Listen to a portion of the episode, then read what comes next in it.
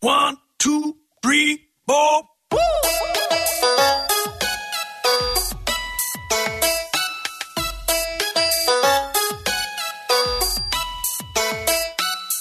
Welcome to Me and the Geek. I'm me, Joel Sharpton. You can find me at joelsharpton.com, on Twitter at The Rogues Life, or you can just come back here every week for a, a, new conversation with a different geek.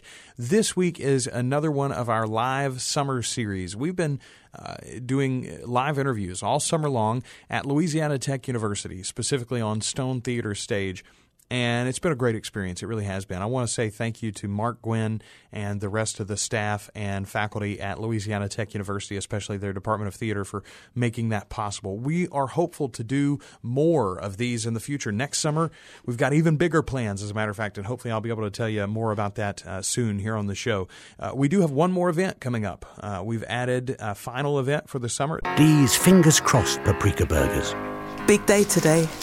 Jamie gets his exam results. I hope he's done okay. He's worked so hard.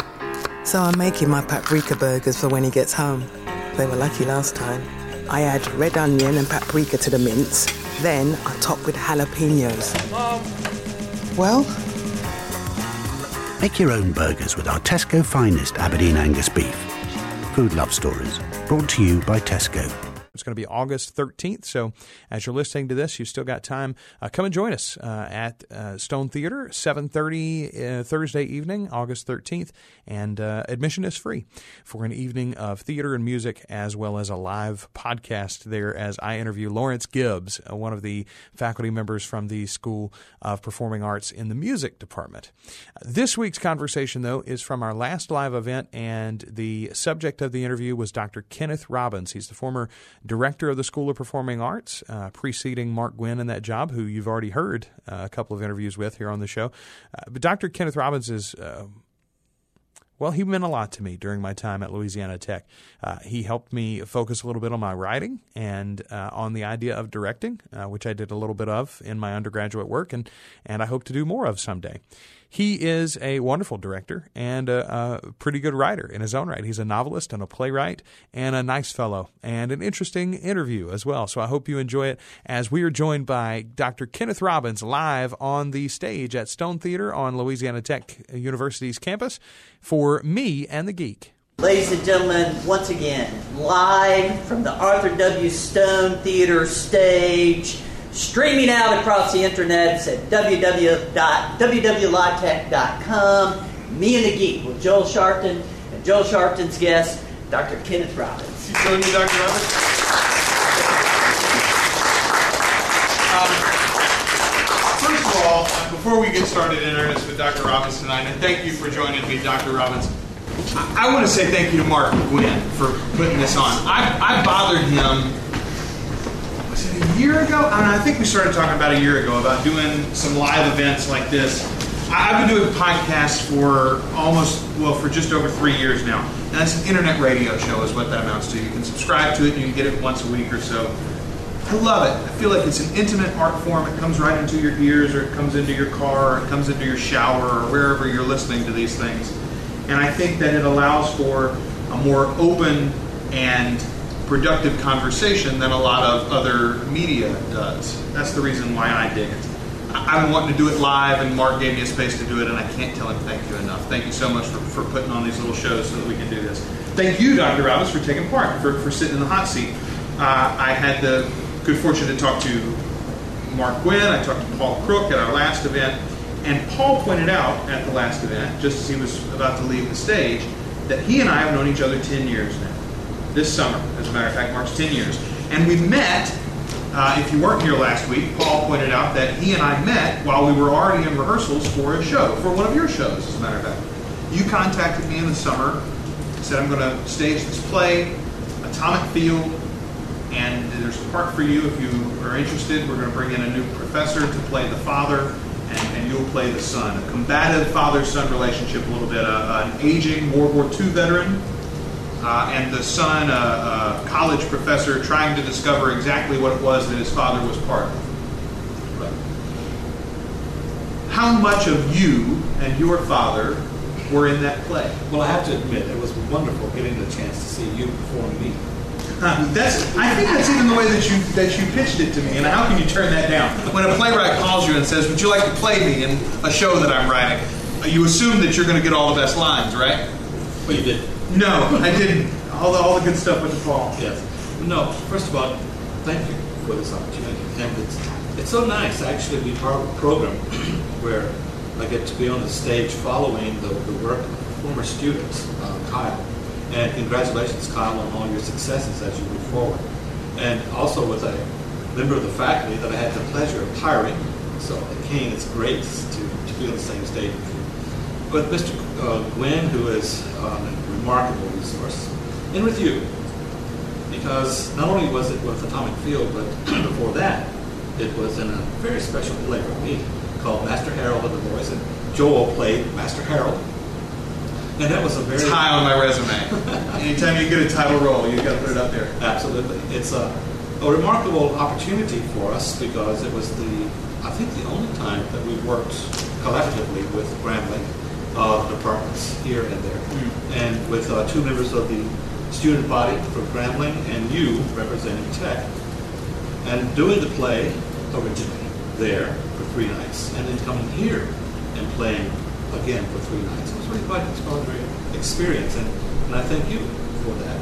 And then, of course, um, another most more recent, but a little bit in my past, when you got to play Lazar Wolf in Fiddler on the Roof. So it's great to be on the stage with you. Thank you very much. I appreciate it. And uh, back to Atomic Field. Yes. That was that was a work of, of uh, commitment on my part because it started with a way to commemorate the fact that we as a people, not just Americans, but we as the human race, have uh, been fortunate enough, enough not to use atomic weaponry for X number of years. And this year, 2015, August 6th, will be the 70th year without we, without using uh, atomic weapons against uh, a city population. So I'm very proud of that. I'd like to draw attention to that because I do think it speaks clearly to the potential that the human race has of uh, being able to avoid uh, Armageddon. Uh, or, or to even to step back.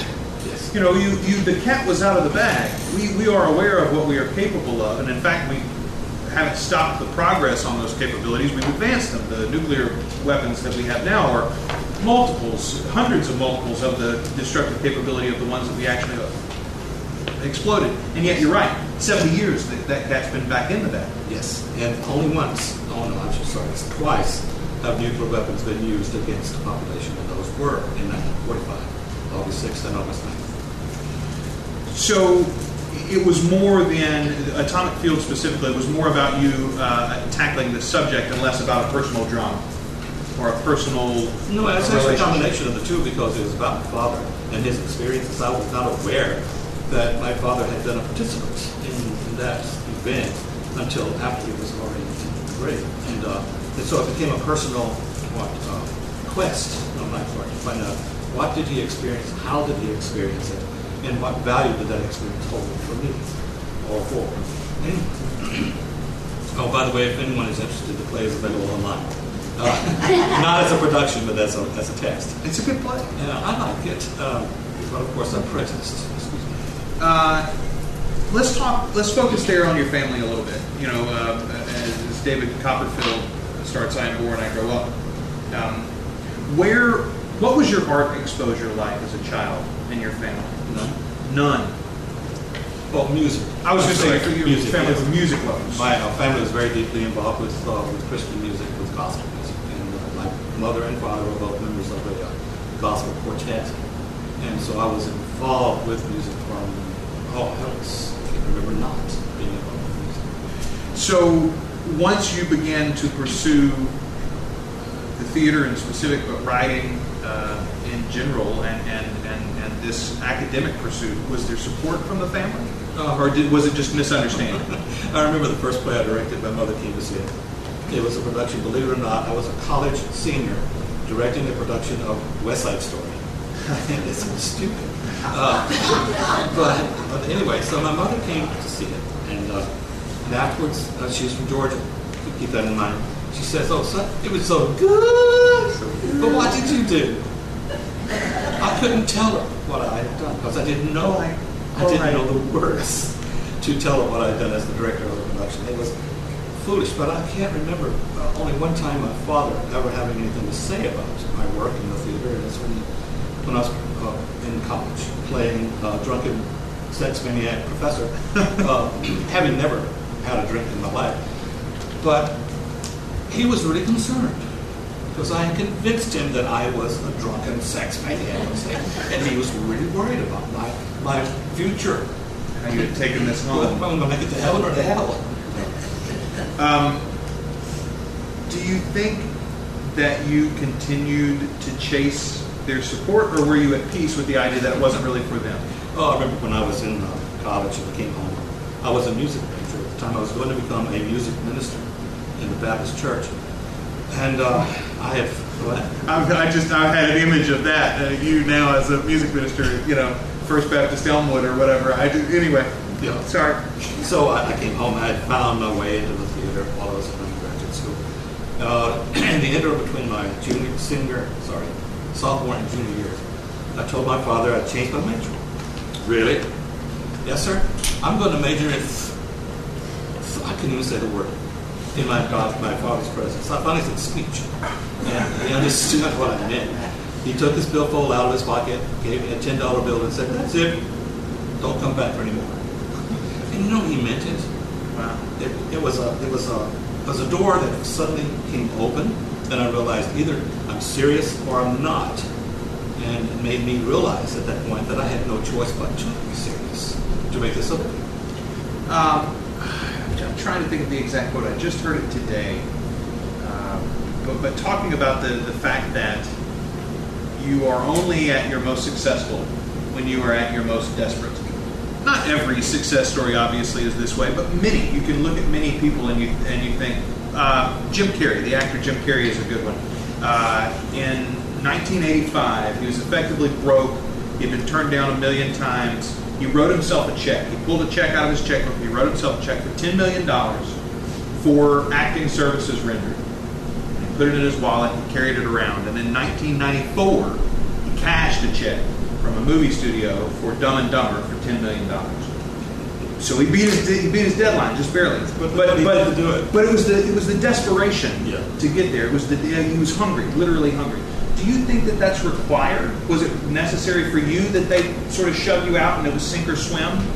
in, in its own way. But on the other hand, um, I was pretty determined at the time.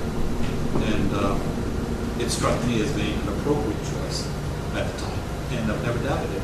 So I, I don't have the check I wrote to myself with me, but I can read it tomorrow. So Was it was it always writing and directing for you? it was uh, reversed. Directing first, and then that brought an interest in the written word. Well, I shouldn't say that. Um, I'm, I'm interested in storytelling, and uh, and they connect. But there is an interesting problem with being a director who is a writer, is that the director who is a writer should not direct his own works, simply because you don't know who's making the mistakes. Am I goofing up as a director, or is it the writer is the mistake? And I'm not about to admit as a writer this mistake.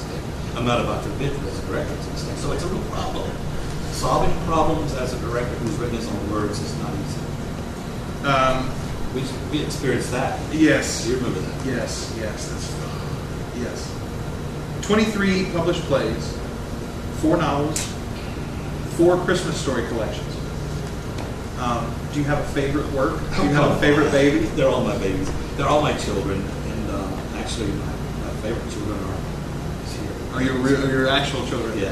Um, but they're all, they're all very special to me. In fact, I'm rather proud of this, and going to announce this here. No. Uh, September 10th through the 12th, uh, world premiere of a play I've will be done in Alexandria by the Spectral Sisters. It's a community theater organization that every year gives a, a festival of new works. And uh, I feel very fortunate that one of my plays has been selected for this event. That's so, awesome. It's a one-act play, which I feel very proud of. Uh, What's the title? It's called Creeping Charlie. Creeping Charlie. All right. Looking forward to that. Um, let's talk about 10 minute plays for a second. This is something that I know you're very passionate about. Um, they're very popular right now. It seems to be not just popular, but it seems to be a useful medium right now for the theater? That's Is cheap. that a that's a cheap way to put it? It is. It's, it's a it's a non-committal way to do and also it's a good way for a beginning writer to break in and, get their writing legs underneath them, so to speak, because there's a greater chance that if you're a new writer, to get a timid play done with voices in oral space than it is to get a two and a half hour long play that has not yet been tested. Uh, now you took this great idea of the 10 minute play that's so easy to mount, and you of course turned that into a whole evening of theater, which is now hard to mount. Uh, yes. Um, and it's the other thing too is that I discovered by doing two of the two minute plays here is that I thought they were standalone, but they're not. They, they They lose do- something in the. yeah they need each other in order to have resonance. Do you think that there? What is it about that medium, other than the? What is it about the medium for a playwright? I know what it is about uh, for a production crew, but what is it about the medium for a playwright that is appealing? It's a it's an appealing thing. but It's also practical. Uh, it's easier to write a sonnet than it is to write a long narrative poem. Uh, it's easier to write a timid play than it is to write a act or a full evening. And because of that, it's not as daunting a task for a writer who, like it in college here. It's a less daunting task for a writer to sit down and say, yes, I can write a timid play. And oftentimes they can write it in one sitting. They come back to it the next day or however and, and rewrite. But when you write a full-length play, it takes months. So that I started on this day and I ended on this day. Well, I'm a different person on this day than I was when I wrote this. Go start back over again. Yeah. I- I've got a different story to tell. So with a timid play, it's a much more practical as well as useful uh, mechanism, I think, for original Um, connected as I am to, to new media, I, I think a lot about what's happening on the web. And while I'm involved in long, long form uh, audio specifically, you know, I, my shows are generally 30 to 45 minutes an hour sometimes. What seems to be exploding is, is web video. I mean, YouTube is obviously the, the most obvious example of this, but Facebook, every, every website that you can think of is trying to get into the video space. Is there from from the statistics that I've looked at, the, the views drop off dramatically. I mean, drastically at the four minute mark. That's that's the target that these popular viral video makers are, are looking at. Is there is there anything there for a burgeoning playwright? Is there is there a story to be told in four minutes? Absolutely, two minutes. There, there are playwriting contests right now that do it in one sentence. Really? Play, yes. I mean, it isn't.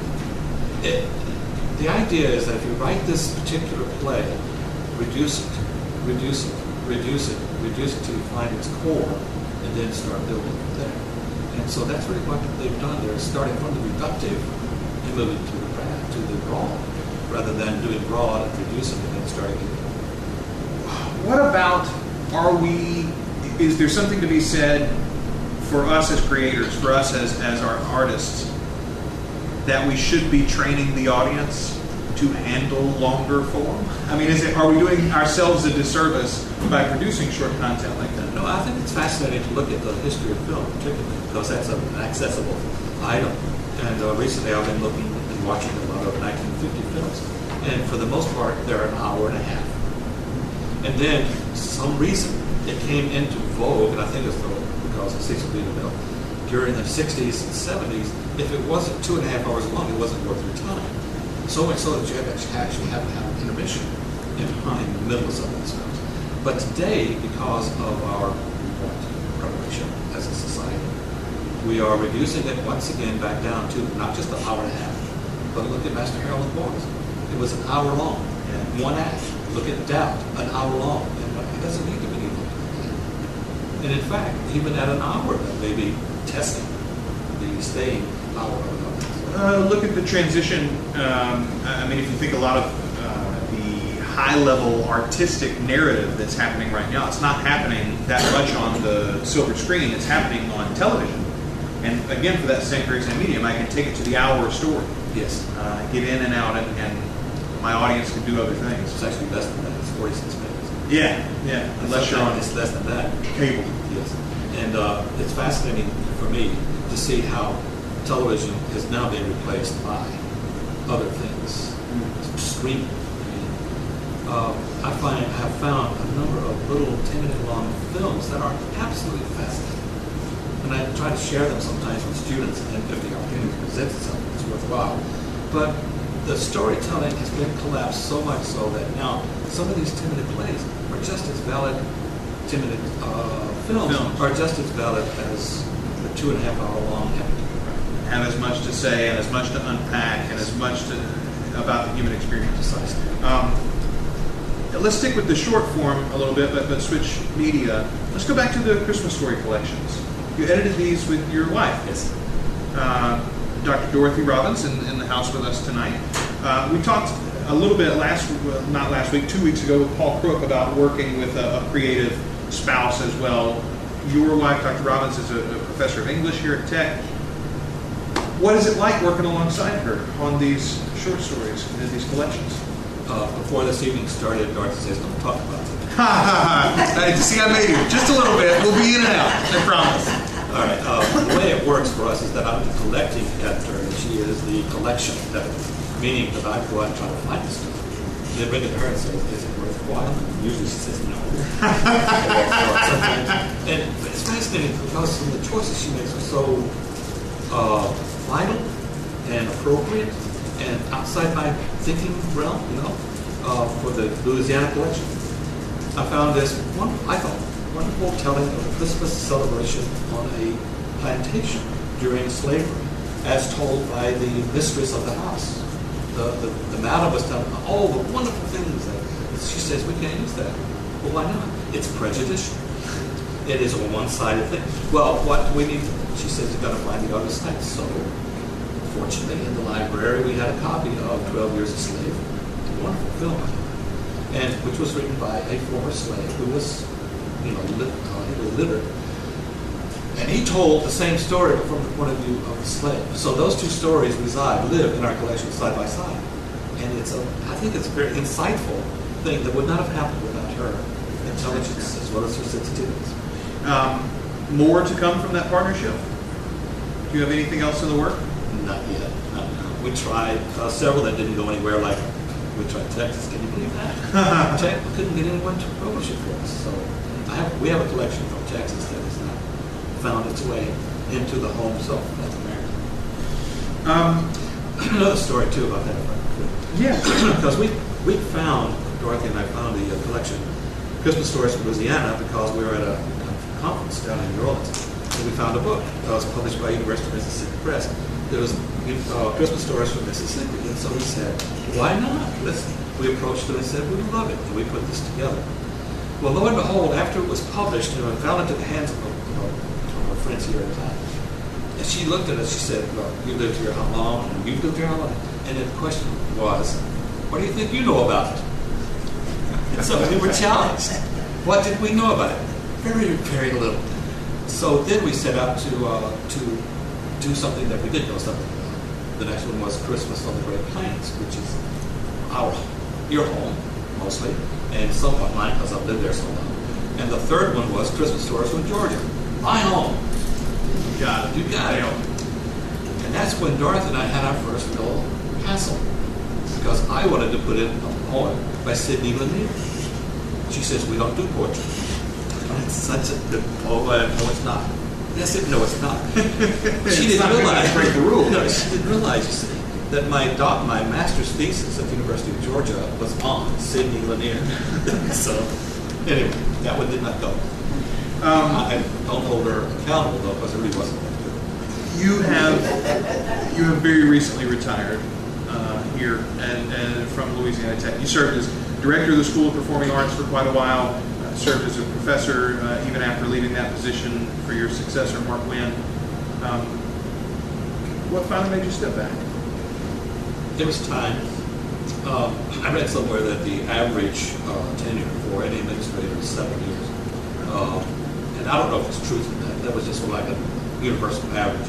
And I'd already been in position for 12. And, uh, and I felt as if if I had continued in that position, I would become a barrier to progress. Um, and, therefore, and I didn't think it was appropriate for this university to do Walmart in any way. And besides that, I really wanted to get back to my, which had been put aside because of the other responsibilities. I didn't put writing aside entirely. I just simply realized I could not commit myself to being a full-time writer because I had another full-time opportunity or job. So I stepped aside. I haven't regretted it. I think Mark might have a cup on occasion, but uh, I think Katie does more than Mark.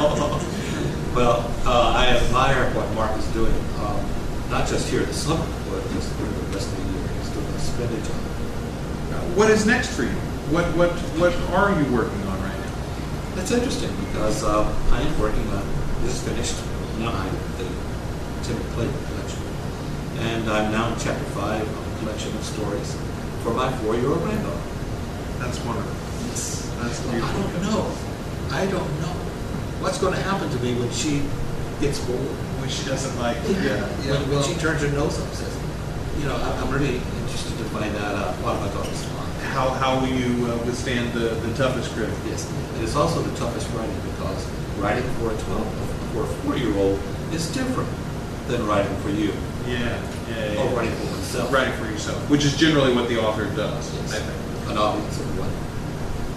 Um, we're about to wrap up here, but Yes. I, I want to talk to you about something that you told me, and I, I swear it is probably the single of all the advice that you've given me. This is probably the one that has stuck with me the most. You told me once that you, you're you're not a playwright. You can't call yourself a playwright until you have had two plays produced.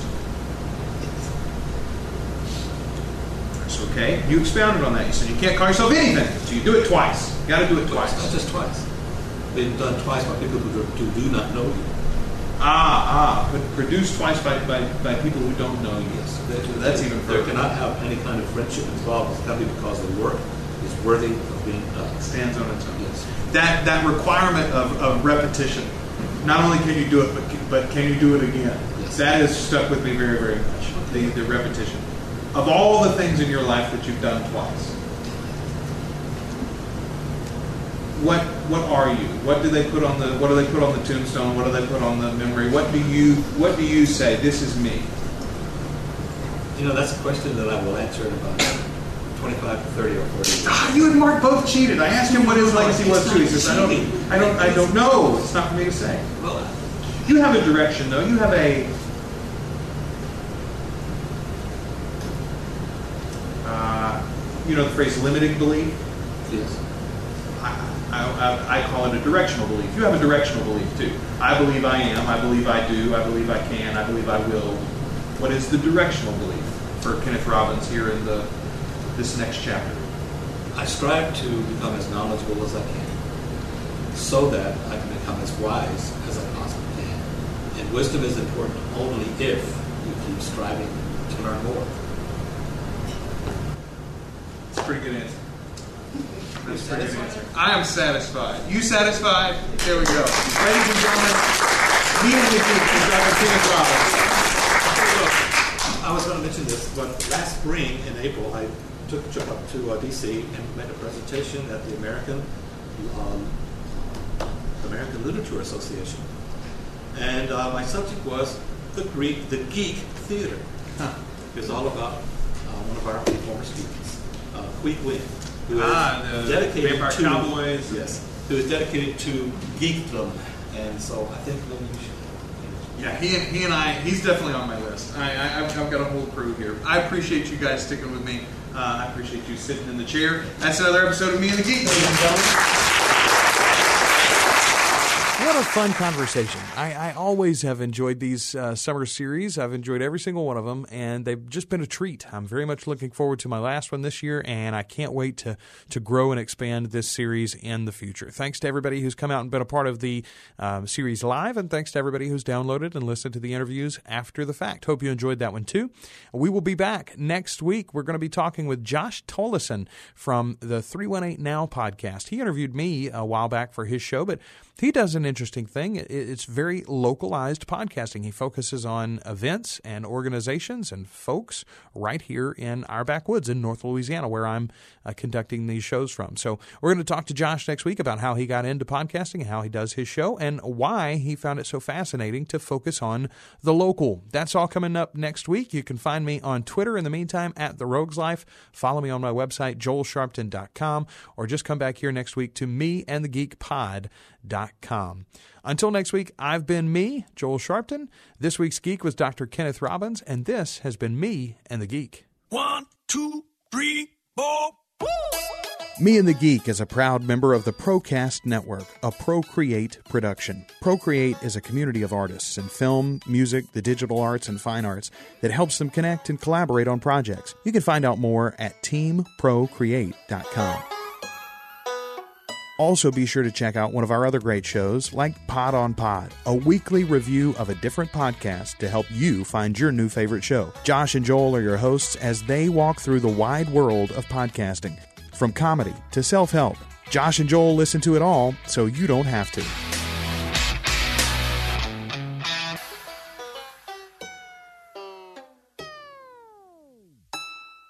With Rapid Insurance on Vodafone Business, we'll get a replacement phone to you within four hours. So if you should. Oh, no. Or even. Oh. Just get in touch and we'll. Your replacement phone, sir? your phone replaced within four hours with our Rapid Insurance, available on our new and limited data plans. The future is exciting. Ready? Vodafone Business. Max download upload speeds apply to data. Coverage may vary. Unlimited and rapid terms at vodafone.co.uk slash terms. This is not just bread. This is a delicious M&S sliced loaf. Just one of our range that has been sliced from £1.15 to 65p. Enriched with vitamin D and fibre, it's great for packed lunches. This is not just value, this is M&S value. Subject to availability, excludes franchise stores.